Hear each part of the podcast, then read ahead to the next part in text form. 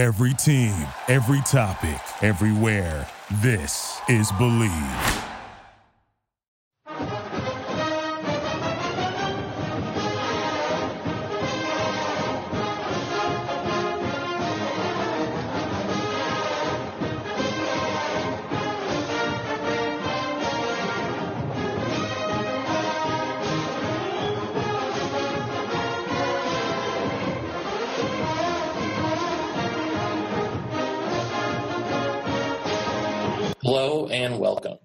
Edition of the Illegal Motion College Football Podcast. On campus in Los Angeles, I'm the professor, Matt Perkins. And in Nashville, straight out of the film room, it's the coach, Corey Burton. What's up, boys? Uh, here ready for another edition. Um, it was not a good world's largest outdoor cocktail party weekend. Um, we'll get to that in one of my slants. So, um, anyway, my foot's hurting, but I'm ready to do a show. All right, Coach. Well, we'll be uh, uh, thinking about your foot during the show, I guess, hoping you get better. But uh, the other person who will be with us, the third amigo in the second city, a man who knows a thing or two about emerging markets. It's our intrepid blogger from Big Ten and County, Josh Cook. Oh, you always you always bring up these weird inside jokes that no one knows what we're talking about. Uh, I just wanted to say right off the bat that I don't know if it's because Iowa didn't play or because all the games were fantastic, but this last Saturday was by far my favorite Saturday of the season so far really glad to talk about with you all. Uh, yeah, it was definitely a fun one. So, um, well, Josh, let's get into it right right quick then. And why don't you start us off with some quick slants? All right. Well, I'm going to do a really quick Big Ten whip around uh, of all but one of the games because we'll, that'll be a deep route for us. But uh, Iowa and Rutgers were off. Iowa will be mentioned for a couple teams tiebreakers. Uh, Rutgers going about as expected this year, but they may have found their quarterback. He's only a junior, and that's kind of nice though because Chris Ash will be able to have the quarterback of his future redshirt next year, learn the offense, and it just helps with a rebuild to not throw a guy into the fire like that. So the easiest game to uh, to talk about in terms of tiebreakers was Indiana's victory over Maryland. These two teams are battling for bowl positions, uh, and Indiana really, really needed the win. It got them to four and four and they still have Michigan and Penn State left, so they would have really needed to pull an upset if they didn't beat Maryland. Um, they've got Rutgers and Purdue as their other two games, so if they can beat those two teams, you would love their chances to make a bowl game. Uh, Maryland, the loss drops them to five and three, but they finish with Rutgers, so they sh- should still be able to make a bowl game. They have three really, really tough games next, but like I said, they finished with an easy one. Uh, Minnesota had sort of played down to the level of competition all year, but they blew out Illinois. They are six and two, three and two in the Big Ten, but they haven't played either Wisconsin or Nebraska, so they are very much alive in the Big Ten West race. As crazy as that sounds, because they have played some very confusing games this year. For instance, barely beating Rutgers a week ago. Uh, Illinois, the loss drops them to two and six. They still have some tough games left. They are all but eliminated from bowl contention. Uh, uh, this was a huge win for Wisconsin, keeps them alive in the Big Ten race. Nebraska has Ohio State next, so you sort of would expect them to uh, get their second Big Ten loss since that game is in Columbus, although Nebraska played pretty well. We'll see. And then that leads to the most confusing games because the Big Ten East is a jumbled up mess. Um, Penn State beat Purdue. They are six and two, four and one, but they have the tiebreaker over Ohio State. So if Ohio State beats Michigan and they all finish with one conference loss, we have to look at the Big Ten tiebreakers. And if it, two teams are tied, it's just the head to head. But if three teams or more are tied, they've got six steps that they go through. And the very first one is the record of the three teams uh, against each other. Well, Michigan, Penn State, and Ohio State would all be one, one, and one in that situation. Uh, the next tiebreaker is uh, against teams in their own division. Well, they would still be tied in that. So then the next tiebreaker is uh, teams placed in their division of order of finish four, five, and six, four, five, six, and seven none of them will have losses to those lower teams. Uh, so you can see these tiebreakers really don't help. The next one is compared against common conference opponents. That again, you know, for instance, Iowa plays Michigan and Penn State, but not Ohio State. So that's hard to do.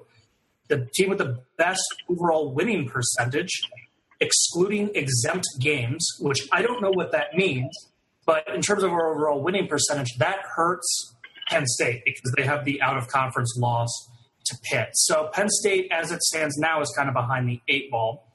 Um, Ohio State's win over Northwestern keeps them alive, obviously, and Northwestern is uh, a little bit like Minnesota. They still have Wisconsin left. They did lose to Nebraska, but they are t- mathematically still in it. And then Michigan's win over Michigan State uh, that sets them apart because they have the tiebreaker over Penn State. They get Ohio State late in the season, and the way Ohio State's looked the last few weeks, the Blue Nation has to like their chances at putting another rivalry game that's hurt them off in the past to rest. But that's kind of uh, the Big Ten this week. All right, thank you, Josh. Uh, Coach, what have you got for your first slant? Well, my first slant, it was a deep route when we previewed it. It's not a deep route, so I'll quick slant it. The Georgia Florida game was probably the most disappointing thing I've ever I've ever sat through. Um, I've never considered 24-10 a blowout, but if you watch that game, it was a blowout because when your when your star Heisman candidate has nine carries for 20 yards, it's a bad day. Eason was running for his life all day long. Offensive line couldn't block a soul. Florida's defense is probably the most brilliant that I've seen it all year long. You know, hats off to them. They played. They had a great game plan against Georgia. Sell out against the run. Force force the ball in Eason's hands. They did that. They got after him, and they went out and dominated this game. I mean, that's all I can say about it, really. Um, you know, then Luke Del Rio does his thing. Uh, what really, you know, what really stands out, and I know this has kind of a, been kind of a theme for us uh, this year. Hashtag uh, third phase, and uh, third phase, most important phase. Field position was the was the big key for Florida. Florida never really had a drive that was longer than 50 yards. All of their scoring drives ended up or was a result of a short field. So um, they they had 231 yards of total offense. So Georgia's defense played pretty well considering what they had going against them. They just weren't fortunate. They they were unfortunate with bad punting, three and outs, and just not being able to get anything going. And it's it's disappointing because at this point of the year, you hire this offensive line guru, and your offensive line's getting worse you uh, you have this freshman quarterback who's not really a freshman anymore because he's been there since January, and doesn't seem like you're helping him out too much. You know, you're not finding your tight ends. You're not using the weapons that you have available to you. You just seem to be kind of forcing a game plan that doesn't need to be forced. I mean, do what you need to do to help Eason out. It's okay to get in power formations every once in a while, but you got to mix it up. You got to be you got to be multiple. You got to be able to adapt. You got to be able to use your playmaker, and you got to be able to have and use the weapons that you have at your disposal. So, you know, all around, you know, you can't really pin this loss on one one person or one group. This was pretty much a total team loss. Uh, defense broke a couple of times with a short field, but if I had to say there was somebody that played well, it's probably I'll, I'll tip my hat to the defense. But offensive special teams were were atrocious to say the least. So, what this means Florida now has a comfortable lead in the SEC East. Um, looks like they're on the road to uh, to Atlanta. Um, they have remaining games against Arkansas, South Carolina, LSU. Um, it's not an easy road, but the way Arkansas has been playing lately, you know, that became an easier game. LSU uh, is, is going to be a tough one, but they still have that cushion over their next best team. So um, it'll be an interesting road, but I, I think Florida's got it pretty much locked up. Georgia uh, is going to be fighting to get into a bowl. Um, it, it looks bleak with the what they have left. They have Kentucky, uh, Louisiana, Lafayette, Auburn, and Georgia Tech left on the schedules to somehow manage uh, two wins to become bowl eligible. So, be interesting to see what what happens here in uh, in the near future. Well, I don't want to scare you, Coach, but Kentucky's uh, second now in the East. They've put together some nice football as of late. They have. They've turned it on, and and they found, God Almighty, they found a, they found a way to play football, and it's it's scary. Yeah, I'm I'm scared to death because Georgia never plays well up in Lexington, so it's not like we have that to hang our hat on. I mean, they're good. We never play well there, and combination that could lead to another loss. Well, I'm I'm getting on my soapbox for my first quick slant today to talk about uh, an SEC team coach uh, and its relation to ESPN's Football Power Index. Now, I really appreciate uh, advanced analytics and statistics, and I think it helps me and a lot of other people better understand the game at times. However, I think that this is one time that uh, ESPN's analytics department is getting a little too cute. Um, Ole Miss, the three and five Rebels, coming off of three consecutive conference losses in which they looked uh, terrible in all three, uh, are ranked 14th. Um, they do, even though football, the FPI does not predict them to finish with an even 500 record, they are still ranked ahead of uh, a six and one Florida team, a six and two Wisconsin team, a seven and one Nebraska team, a, a six and two Oklahoma State team. Uh, the list goes on and on and on. And if you have a metric that says that Ole Miss is the 14th best team in the country your metric clearly needs to be changed because it has not watched any football. This team has nothing to play for at this point. They're terrible. You, you know, they, they, they, don't they don't show up to games. They don't seem like they care. They've got their heads in, in, in the clouds, and I, I don't know what's going on there. But for a metric to say that Ole Miss is the 14th best team in the country, and USC, I know they're better under Sam Sam Darnold, but still, USC is the 12th best team in the country, uh, is clearly flawed at best. So I'm I, I'm just I have a bone to pick with, with ESPN and the FPI on this because it, it it just you need to rethink your formulas when when you're doing this kind of math. And, and I agree with you. I mean, you brought up them being ahead of Wisconsin, and I, I didn't have time to look at all the teams because this was your slant, but LSU was a common opponent. LSU's common opponent, and Wisconsin beat them. LSU lost by 17. Mm-hmm. And LSU is only ranked as well. Sorry, LSU is ranked as the eighth. Uh, is ranked as the eighth best team in the country by this metric, um, ahead of Texas A and M, uh, ahead of you know uh, some other pretty big name teams, but so I, I don't know. I, I, just there's something going on there, and it, it, really got under my skin for some reason. So I just had to get that off my chest. Uh, so Josh, back to you for your second slide. Um, Matt, yeah. you know, I didn't. I didn't hear anything you just said, so I don't know if it was my connection or. Oh, sorry, no, I think that was actually my connection. Um, uh, so I, th- so yeah, what what I was saying was that you know, you want me to just do my prompt again? What's that? You want me to just do my prompt about LSU again? No, no, no. I, I, I got it from there. Oh, okay. So yeah, no. Uh, just I was just saying that LSU was ranked eighth in this. So Wisconsin, the 16th ranked team, beats the eighth ranked team and doesn't get any credit for it. Whereas the Ole Miss team loses to them and is still somehow ahead, even though they have a common opponent. And one team doesn't look like they're playing at all and has zero chance to win their own conference. So good job by you, ESPN stats and info. Josh, your second slant. Yeah, mine's a little weird. We normally don't talk about a one and seven football team or an zero and five in conference team unless uh, unless it's Kansas.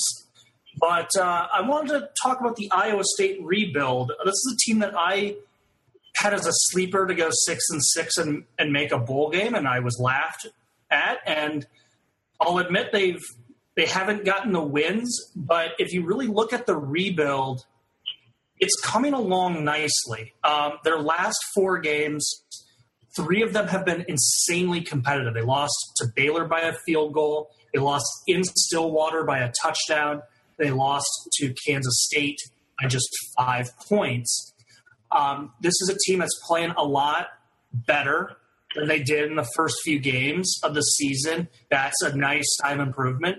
They're playing with a brand new coach who's the youngest coach in the Power Five conference. But the other thing that I really like about them is their stats are getting great, great contributions from players that will be there for a few more years. So their quarterback, Joel Lanning, he's only a junior. He's got he's on pace to have way more yards than he did last year. He's got a four point higher completion percentage than last year, uh, over a yard more per attempt. He's got nine touchdowns on the young year. He only had 10 last year. Uh, his quarterback rating is way up, so he's looking a lot better. They'll have him for an entire year. Uh, Jacob Parks is a sophomore. They've sprinkled him in. They're getting some great experience from him. So they'll be able to get, uh, if he doesn't win the job next year, they already have a quarterback waiting in the wings for when Lanning graduates. So that's impressive. Allen Lazard, their leading receiver, is a fantastic talent. Uh, he's one of the Big 12's best kept secrets. He's having another solid, solid year. He already has four touchdowns. He just had six all of last season. Uh, this is a guy that he's a junior. They'll be able to have him next season. And then there are two young pups in the skill position. We've talked at length about Mike Warren. He's having another solid season. He's only a sophomore. I know his yards are down a touch, but the offensive line isn't quite as good. Uh, it hasn't been a disappointing season by him. It's been a disappointing season by the, the line in front of him. So I think Warren's fine. They still have two full years of him. But the really impressive story for me, for Iowa State going forward, is the play they're getting from Deshaunte Jones. This is a freshman receiver. He's got five touchdowns on the young year, or for a young player on the year. Uh, he's got over 300 receiving yards. He's playing really, really well. He's the second leading receiver, learning from Lazard. That tandem next then should be really good because right now teams are just doubling up Lazard and not letting him operate. But if Jones can can start to command more respect, that just helps their offense more and more. And the other nice thing about Deshaunte Jones is he's a little versatile. If you give him four touches as a back, he's averaging 7.8 yards per carry. That's a dynamic that they can sprinkle more and more packages for him on those jet sweeps and things like that. Take advantage of this electric young player. Things are looking up in Ames. I know their record is terrible, but maybe I was off by a year for their bowl prediction. I'm depending on their schedule next season, I could buy them getting to that six and six mark next year. All right. Um, well, thank you, Josh. Yeah, it sounds like you might be buying a, a little land out there in Ames to watch this team here in the near future. That's what's fun about the quick slant segment is we get to talk about whatever we want. It felt like a good time to, to bring up some improving stuff out of the uh, the brothers in Iowa. Obviously, I'm a Hawk fan, but I don't hate the Cyclones. It's a weird rivalry how that operates. Well, yeah, I mean, because you can pity them. So let's face it, it makes it a lot easier when that happens. So, uh, Cyclone Nation, he is putting words in my mouth. Coach, you got a second slant? Yeah, uh, just wanted to bring up some news that happened uh, over the weekend uh, between Saturday and when we started filming or recording this. And I want to talk about Jalen Hurd. Uh, I want to bring that up and, and kind of want to throw it out to you guys as well, just so we can get your opinions on it and we can kind of address this issue here. Uh, but for those who haven't found out the story just yet, I'll give you a little bit of background. Uh, James planning on transferring, and he's going to transfer in order to pursue a position change. Uh, said he felt that the coaching staff at Tennessee was not putting him in the best positions for safety. Um, a, as a running back, they weren't calling plays to protect his safety, and he felt that uh, he wanted to further his career as at a different position at a different school. Um, sounds kind of odd. The fact that he's a junior and the fact that he's transferring, it sounds like it's more than just. I think there's a lot more going on. Uh, it see, I wouldn't be surprised if more came out about this, but it just seems odd. Just you know, it just struck me as, you know, first of all, when I first heard, I was like, well, he's quitting. Uh, the second thing I heard was, uh, you know, the second thing I took from it was, you know, something something's not right in Knoxville, and and then you, you heard a bunch of other stories, and there's a lot, a whole lot of injuries with that team, and you know, you got to start to think, what the hell is Butch Jones doing there? You know, is he losing the team? Is he what, what, what's going on? And you know, basically, I wanted to throw out to you guys and, and see what you see what your opinions are. Maybe we can have a brief brief discussion about this. But I mean, is there something fishy going on in, in Knoxville? I mean, actually, Coach, uh, before you uh, before you joined us today, Josh and I were, were talking about this a little bit. And Josh, I know that you had mentioned uh, something with the offensive coordinator. Yeah, uh, it's a weird it's a weird thing I enjoy doing, and I actually suggest a lot of football fans to do it. But whenever a team loses in embarrassing fashion, go over to their SB Nation blog and read all the comment section. It, it's really fun. Um, but a lot of the people in those comment sections were really ragging on the offensive coordinator. And I had a hard time really seeing that because like they put up a lot of points against excuse me against Texas A&M. They put up a lot of points against Florida. I didn't feel like they had an offensive issue as an outsider just kind of watching their games. And so that was a little surprising. Um, the thing that you know, I was telling you, Matt, off the air was if like 10, 15 more players transfer, obviously it's a Butch Jones issue. And he's lost the locker room, and once he lost, lost the locker room, you got to go.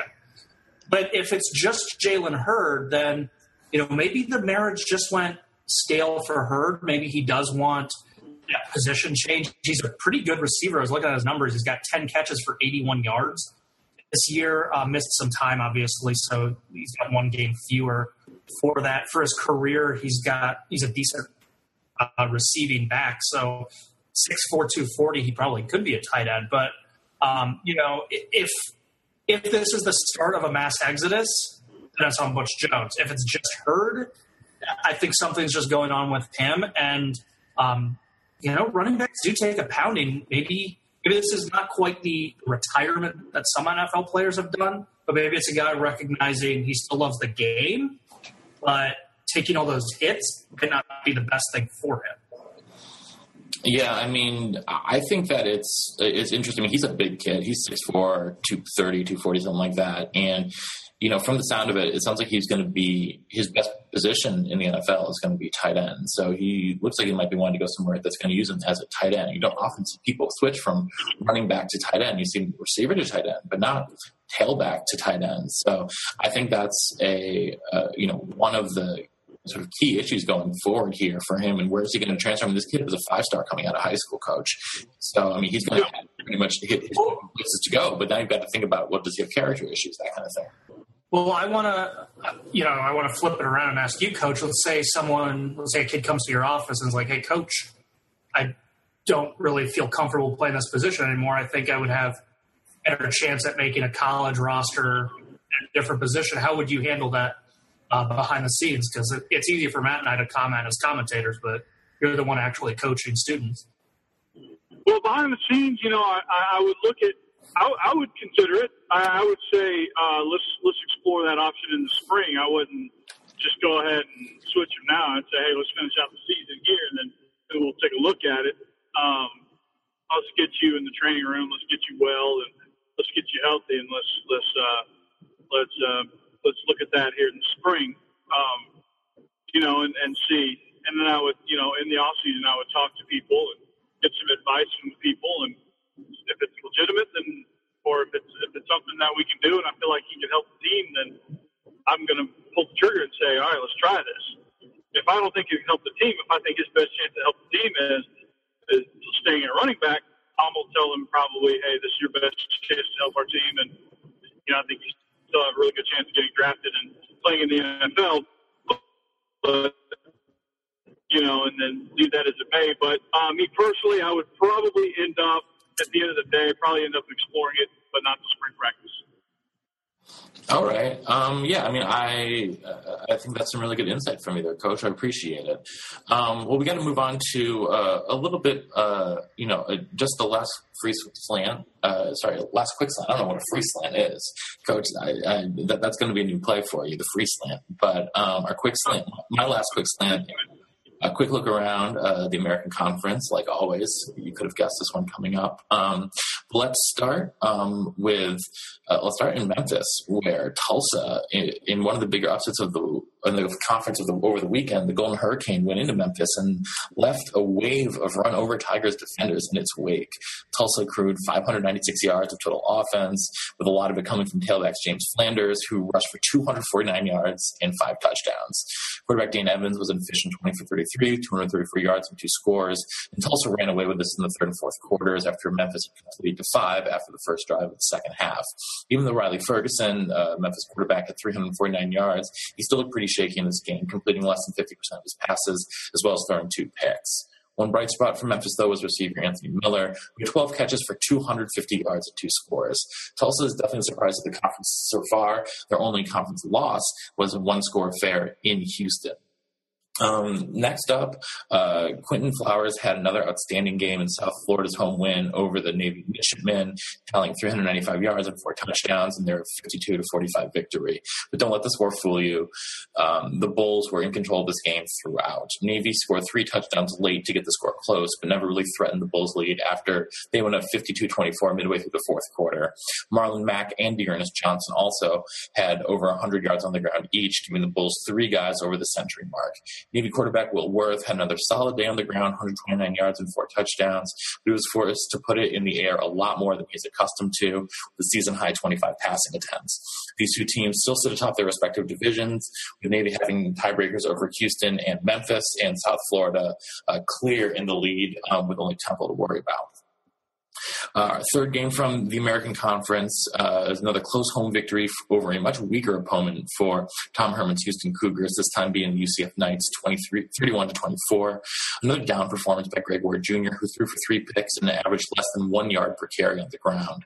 Uh, however, the Cougar defense forced four turnovers and able to come up when it mattered most, but really not a great October for Houston, and they're hoping as uh, the calendar month turns, uh, their performance on the field return after a, a pretty rough October, to say the least. Finally, the Bearcats of Cincinnati continue their tumble, dropping to one and four in conference this season after being dominated by Temple and Philadelphia, thirty-four to thirteen. Cincinnati never led in this game; they were shut out in the second half. Coach Tuberville seems to have no idea what he's doing with starting quarterbacks right now. Gunnar Kiel was back as the starter this week, but it didn't didn't have any effect. The team managed just 186 yards of total offense against a smothering Owl defense led by linebackers Avery Williams and Praise Martin Ukie. Uh, Temple's offense had another balanced attack with Jahad Thomas getting 151 yards on the ground.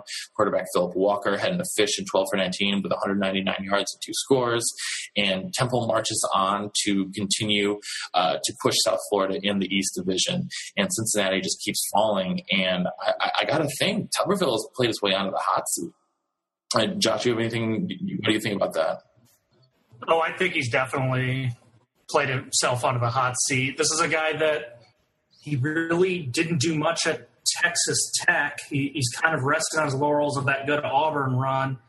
Um, and his teams at Cincinnati have gotten worse and worse each year. And this is a team, well, a program that I know the Big 12 said they're not expanding this season, but they got to feel like if their football team is relevant, they got a great shot at getting that league. And so falling off is not an option. And the other thing, uh, I loved your comment about Temple and South Florida. That's a, an absolute amazing race there. Uh, Temple has the tiebreaker, but UCF is a team that I would not want to play right now. USF, USF, UCF. You probably want to play right now.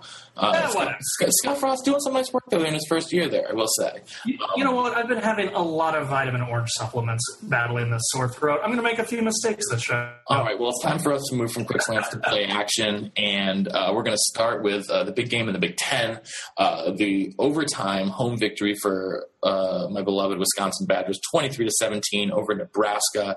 Uh, no Jack Cichy, no no problem for the Badger defense. Ryan Connelly and Leon Jacobs filled in with exemplary performances. Connolly earning Big Ten Defensive Player of the Week co honors. Uh, Josh, what was your big takeaway from this game? Well, I had I had a takeaway for each team, and they were actually really similar. And it is the quarterback play. Uh, for Wisconsin, they let Hornibrook start, but they keep sprinkling in Houston. And I'm at a little bit of a loss for it because I think it's gotten abundantly clear that Hornibrook has the way higher ceiling, but is going to make some rookie mistakes. And Houston might make fewer mistakes, but in terms of just a pure talent level, is not even in the same zip code as Hornibrook. This was supposed to be a rebuilding season. I think Paul Chryst is flustered a little bit that they're in contention for the West, and with a top 10 ranking, they're in contention for the playoff, and is trying to have his cake and eat it too. I would just ride Hornibrook, and if they don't make it to Indy, so be it. They were never supposed to be there based on the schedule and based on rebuilding. Um, it's been a pleasant surprise, but you really need to think about the future and continually bringing in Houston is just disrupting everything. On the flip side, Tommy Armstrong Jr. is an incredible talent. I would love to have him on my roster, but he's a little banged up. He was in a walking boot earlier this year. He put up a bunch of numbers against some cupcakes, and we finally got to see him against a real defense. And the Riley pro style that coaching still doesn't quite fit with Armstrong's ability. You know, they want him to be in the pocket. His running is way down as a result. Uh, and again, he is a little bit dinged up, so that would also affect his running. But but passing 12 of 31, two interceptions. He is listed as six one. He had a bunch of balls batted at the line. One of the interceptions was caused by a ball hit the line that then became a duck and was an easy interception. I don't think that Nebraska is equipped yet to beat the Wisconsins, to beat the Ohio States, to beat the Michigans. They had a 7 0 start. They beat up against a bunch of easier teams. Their best win is Northwestern so far, who's just 4 and 4. Uh, their other best win would probably be Wyoming, who's been a pleasant surprise. But, you know, this wasn't this wasn't a Nebraska team that had a game like Wisconsin against LSU that they could fall back on and know how good they actually are. And Nebraska got exposed a little bit. And I know Ohio State has been struggling the last few weeks, but I just don't see how this Husker team goes into the shoe and wins getting that type of performance out of their passing attack. And their running game, Terrell Newby, he's a really good running back he only had 17 carries. I know that Corey Clement only had 19 for Wisconsin, but Dare Ogunawale, I always mess up his name, but he had 11. And Corey and Dare are like a 1A, 1B. So if you sort of assume that they are one running back, they have 30 carries. Newby doesn't have any other player to kind of help him out. It only had 17. I, I think Newby needed to touch the ball 20, 25 times even though their running per attempt was only 3.5 as a team, Newby was actually 4.5, which is not a horrible average against Wisconsin at all. So that was my takeaway. Not, not a great game plan by Nebraska and not a great quarterback tandem by Wisconsin. Yeah, and I think that um, you know, one of the things we talked about a couple, you know, earlier in the season with the Wisconsin is that against LSU, uh, you know, against Michigan State, even though they weren't getting big yards per carry, they kept running and wearing the team down. And, and yeah. Nebraska sort of abandoned that a little bit in the second half. And I think that, you know, graduate defense is kind of thin. They could have been worn down, and they weren't. Okay, we seem to have lost the coach. So uh, you and I are just going to continue on then uh, and uh, move on to uh, Clemson and Florida State. Clemson uh, huge road victory coming up really big in the fourth quarter to win 37 to 34. Deshaun Watson had another nice game, but man, I mean, Florida State gave the ball to Dalvin Cook 19 times. And Josh, like you mentioned with Newby on Nebraska, they should have given to him more. Dalvin Cook, 119 carries, 169 yards, and four touchdowns. He was left and right, but had one drop on that on that last drive for Florida State that if he had caught that, looked like he was going to take it to the house, and that could have been the difference in a Seminole victory. So, um, guys, I, am back. I, don't know what the heck happened. Well, it's okay, Coach. You're, you're just in time to talk uh, Clemson, Florida State. So, uh, why don't you hop hop right in there? I will. Um, that was one of the that was the game that I focused on after the uh, Florida game, Georgia Florida game, and uh, I was, you know, it took me a minute to kind of get out of that haze of, wow, we look terrible, and I hate losing to Florida, and all that, you know, stuff that you know when I usually get back on the horse and and start watching football again. But uh, it, it was a very entertaining game to watch. I mean, Clemson came out. It was actually Clemson that came out with the initial surge, and Florida State was the team that had to calm down. And the Doak, the Doak was was rocking with the war chant and Chief Osceola on his horse Renegade and throwing the flaming spear in the middle of the field and all that good stuff. And that was fun to watch. And it, you know, I was surprised of at how rattled Florida State got in the beginning. It just seemed like they were the ones that were uptight. And Clemson was the, the, the calm team, and you know they did their thing, and it looked like they were dominating, rolling, rolling, rolling stopping Dalvin Cook, doing what they need to do, making plays. Then all of a sudden, Dalvin Cook gets in, you know, and he breaks a couple of long runs. Game's tied up. Deondre Francois now is starting to kind of. I, I, I, think you know as, as, as many times as I hammer him, I think he's starting to kind of grow up a little bit because it seems like every time I get on him, he, he does make a big play or he makes a good play or he plays well or well enough to win. And that, and I think he played well enough to win against Clemson. It just wasn't in the cards for for Florida State. So uh, it, it, was it was an even it was a very very even contest. I thought both teams came ready to play. I thought both teams were were crisp. I thought both teams were played extremely hard, extremely competitive, and and that's the kind of game you get uh, when, when you have two teams like that, two even teams that play hard. I mean, you get you get one of the best games of the evening, and, and, and definitely lived up to its billing. But man, when Clemson turns it on, they're good. Ben Boulware, awesome. They got Wayne Gallman involved. They got Artavis Scott involved. Uh, Deshaun Watson is just that field general that you that you love to have as a coach. Yeah, Coach Ben Boulware has become one of my favorite players in all college football this yes. year. I love watching Absolutely. him play. Absolutely. Um, I, I, got a quick quick aside here for you, Coach. This must be a tough. This must be a tough game for you to root for because you've got your dad's alma mater on one hand and your wife's alma mater on the other.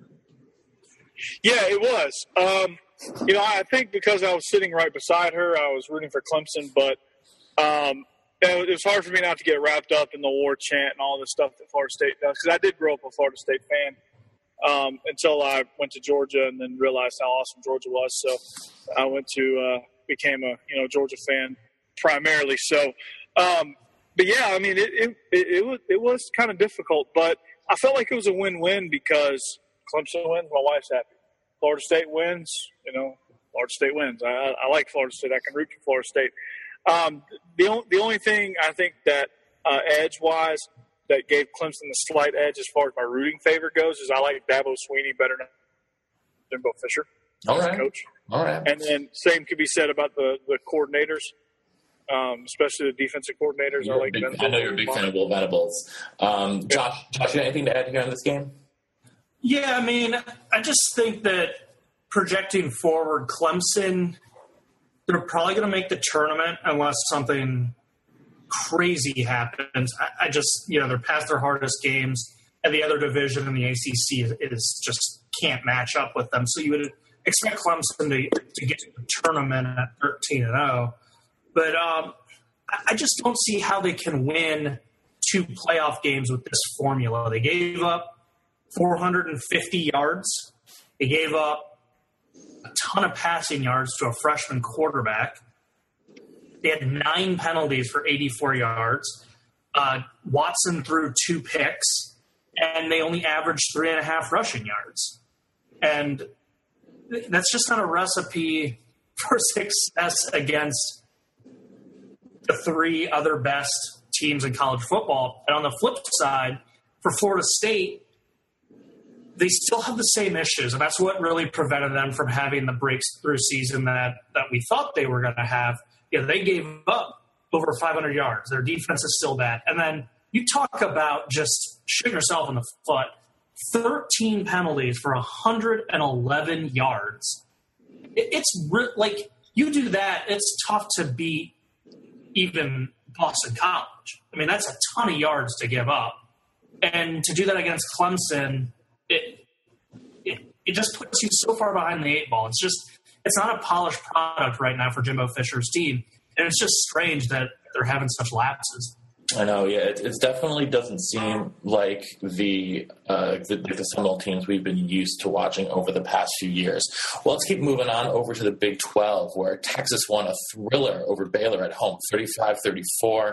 Uh, both the teams were running the ball really well. D'Onta Foreman for Texas, 250 yards, two touchdowns.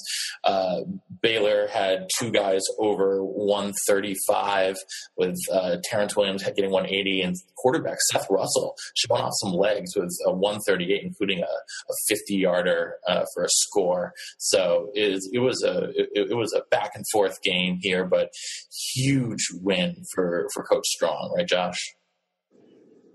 Yeah, huge win for him, and probably a really disappointing win for the fans that want him fired. Because the more he wins, the harder it'll be to get rid of him. That's why, you know, in retrospect, that's why LSU did what they did because if they were doing the success that Coach O's having with Les Miles, then it would have been harder to get rid of him. Um, this is the game where I'm looking at the stats. I just don't see how Baylor lost the game. You know, they, they outgained Texas pretty handily. They had over 600 yards, 10 of 20 on third down, 31 first downs to 19. Um, they had 400 rushing yards on a six point yard per carry average. The turnover margin was equal, and they had the ball for almost six minutes longer than Texas. It's just it's just baffling, and this is why football is so many people's favorite sports because like the little details of the game have such a big impact. For instance, Baylor on third down or one of three and fourth down. You know, what if they had chosen to punt? What if they had chosen to field goal? In those situations, maybe they have a different outcome because based on every statistical metric, Baylor should have won this game by, I don't know, probably 10 points. So hats off to Texas for, for a big win.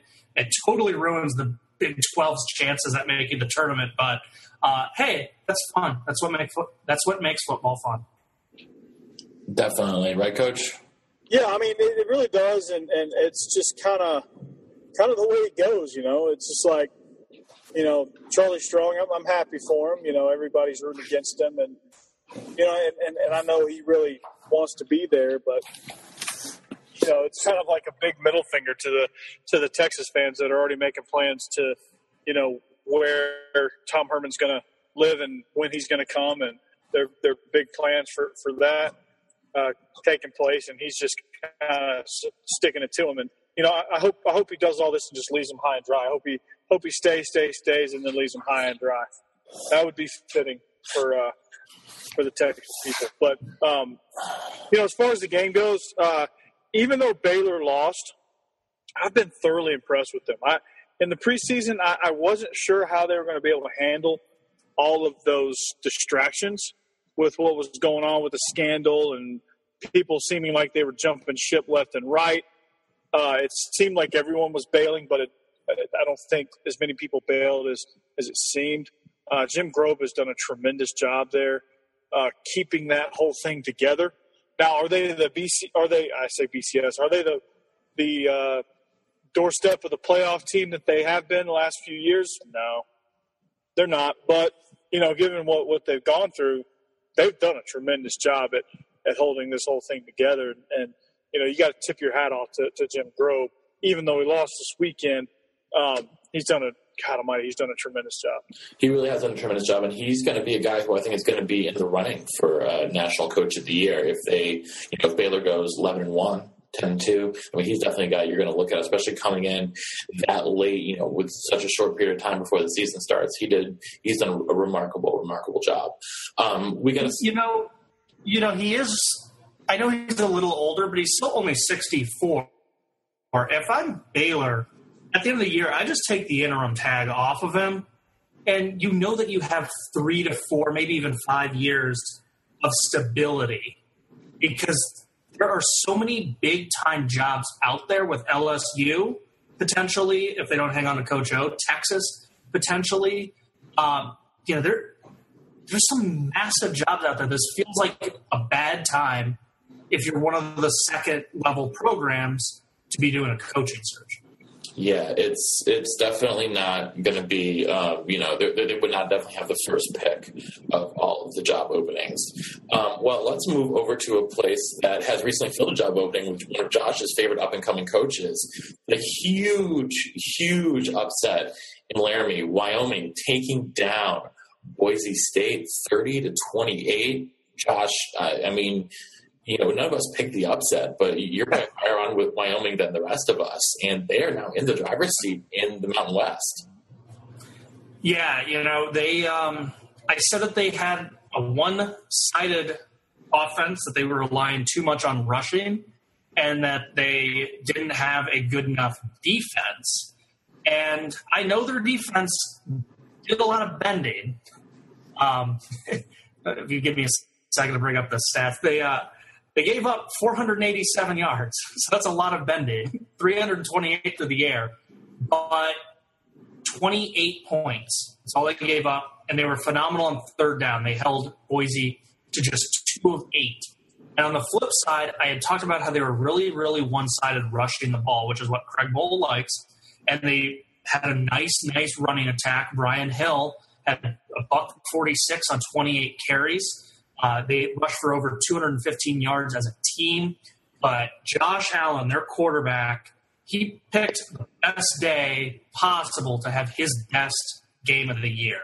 18 to 31, 274, three touchdowns, just one pick. He also contributed 53 rushing yards, and he hit Jacob Hollister over and over and over. Hollister had six receptions, 144 with two touchdowns.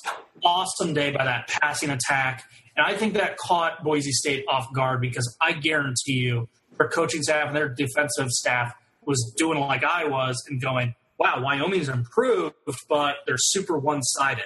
I don't think they expected the Cowboys to be able to pass at all. And then lastly, let's give some love. They won it on a safety, that incredible defensive effort on the last uh, few uh, few series there right in crunch time late in the fourth quarter to force the uh, quarterback pressure that results in the safety. Hats off by Wyoming.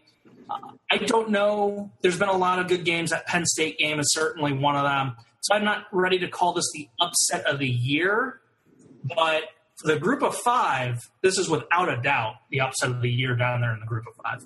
Yeah, I mean, I think the only thing that that, that might match up with them in the group of five was that initial uh, Navy win over Houston. But now that Houston has been slipping, you know that win doesn't look, you know, the shine is off that win a little bit. Uh, Coach, yeah, but you know, you know, Navy's had a lot of success, and they run a uh, such a difficult offense to scheme for. It almost feels like a slap in the face to say that Navy pulled off an upset. I think to those Navy players, they're like, "We won a game we're supposed to." Wyoming, Wyoming has been frankly bad for a while. Yeah, this is true. This is true. All right, uh, coach. Anything to add here on this game? Yeah, I mean, you know, I, I, can't really say much more than what, what Josh said. He put it so so perfectly. But you know, you just gotta. It, it, it excites me that teams that have been down in the dumps, the the culture's been bad at Wyoming. It's just been meh. They've been kind of like the doormats of the Mountain West. They've been beat up on and picked on and bullied around in the conference, and all of a sudden they get a chance to do the same thing back, and they took advantage of it. And you know they had a big stage, and in my preview, I, I wasn't sure that they were ready for the type of game. Um, they proved me wrong. They were ready for this type of game, and they took full advantage of all the momentum that they've built up to this point. They took advantage of the home crowd. They took advantage of the energy inside the stadium. They took advantage of the energy that they used to feed off each other with. Uh, and they took advantage of great game planning, a great week of practice, and just they were ready for that situation. They were ready to win that game and advantage of it. And I, you got to be proud of the of the Cowboys for that. Now with Boise State, uh, you know they were not expecting that. They probably came in thinking they're good, but they're not as good as we are and that'll get you beat. That kind of mentality will get you beat. So, uh, hats off to the Cowboys. Um, they're in the driver's seat now, uh, and the uh, the river is clear for Western Michigan to just kind of roll on down to the New Year's Six if they went out. Um, all the debris is out of the way. PJ Fleck is rowing his boat. He's rowing ferociously now so that nothing stays in his way or nothing gets in his way. So, um, if you're a Western Michigan fan, you definitely have to love this. So, um, but that that's really it. I mean, Wyoming just they they turned over a new leaf as a program. Programs that programs that have the culture that Wyoming has, um, even if they do get positive momentum, they usually never win these games, these type games. But programs that had these type of cultures and legitimately turned their culture around, these are the type of games that they win to get their culture turned around. Louisville did the same thing. The the Rutgers did the same thing. Rutgers, when when they went through their Ray Rice period where they were really good in the Big East, um, they went through this phase where they actually had to win a couple of these games before they got themselves back on the map. And then now, you know, now they're back down and they're trying to find their way back up. But people are still talking about Rutgers like, you know, they're down, meaning at some point if you're down, you had to have been up, or otherwise they wouldn't talk about you at all. So, well, I, I gotta say, I think I, I, go ahead, Josh. I was just going to say the thing about Wyoming too is, you know, Coach I think brought up a fantastic point about how teams kind of ebb and flow, and when we think of those great air raid BYU attacks back in the WAC when BYU was just amazing in the 80s, won a national title, was consistently good. Their biggest test every year was Wyoming. Wyoming was one hell of a program back in the 80s, and it, it just kind of slipped away from them. I don't know the program well enough to know what exactly happened, but this is a team that with oh, college football grew around them and they couldn't do anything. Yeah. I mean, with some different luck, with some different breaks, you know, Laramie's not much different than Boise. There's no reason that the Boise State history of the 90s and 2000s couldn't have been Wyoming's. So it, it's really fun to see them off the upset, get back on the mat, and also this is a game that Boise didn't play poorly in there. It's always a little weird when you pull off an upset, but the team has like five or six turnovers. So I was like, well, are we really that good? Was it just sloppy? Boise, like I said, they put up big offensive numbers.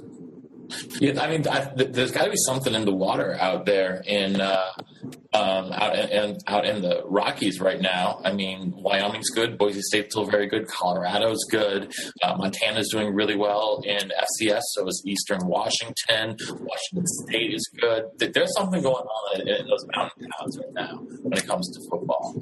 Um, but we got to get to our final game of uh, the weekend today in the Rocky Mountains, uh, where we head to uh, Salt Lake City, where Utah, Josh, I think impressed you more in their loss this week they had any of their victories so far, uh, with Washington dropping them at home, uh, thirty-one to twenty-four. Uh, so, uh, Josh, what, what, what did you think here? I know you moved them up in your poll, actually. Yeah, I mean, I had Utah unranked, and they had they were seven and one without playing anybody, and I just didn't know if they were that good of a team. I thought the Washington Huskies would expose them and, and blow them out of the water, and it was completely different. Utah was the first defense to make Browning look human. They were the first defense to get Washington a little bit of a rut. They went four of eleven on third down. Uh, they held Washington to technically just 24 points because obviously the last touchdown was the special team score. So the defense was phenomenal. And as a result, I actually put Utah into my poll finally based on a loss. Um, and I was just incredibly, incredibly uh, impressed with Utah's defense and their offense toe to toe, their offense was only outgained by nine yards. They had a really nice day rushing the ball, over 200 rushing yards on that Husky defense. That was incredible. But uh, good teams find ways to win, and great teams find ways to avoid the terrible, calamitous loss. And I don't know if Washington's great yet, but they're certainly good, and they found a way to win.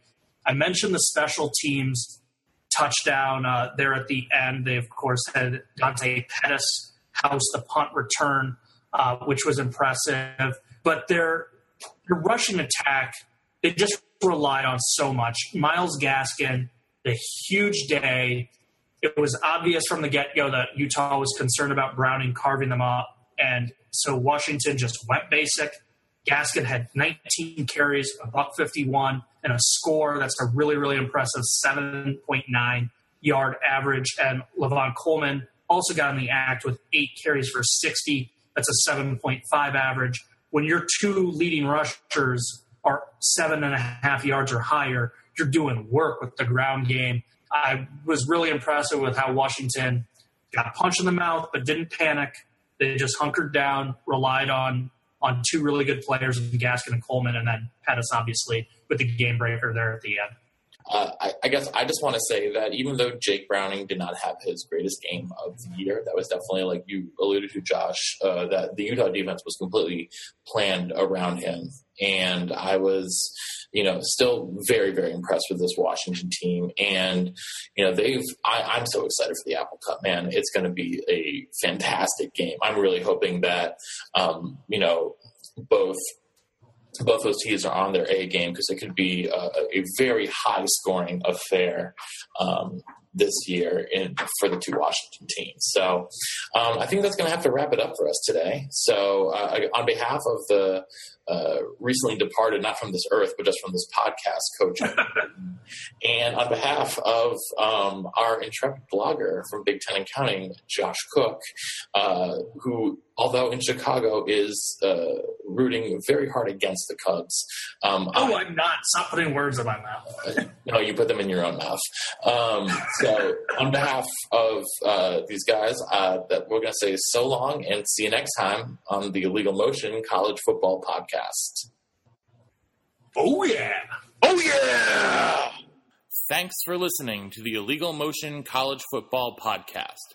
To get in touch with the show, email us at illegalmotionpodcast at gmail.com or follow us on Twitter at illegal underscore motion. Thank you for listening to Believe. You can show support to your host by subscribing to the show and giving us a five star rating on your preferred platform. Check us out at Bleav.com and search for B L E A V on YouTube.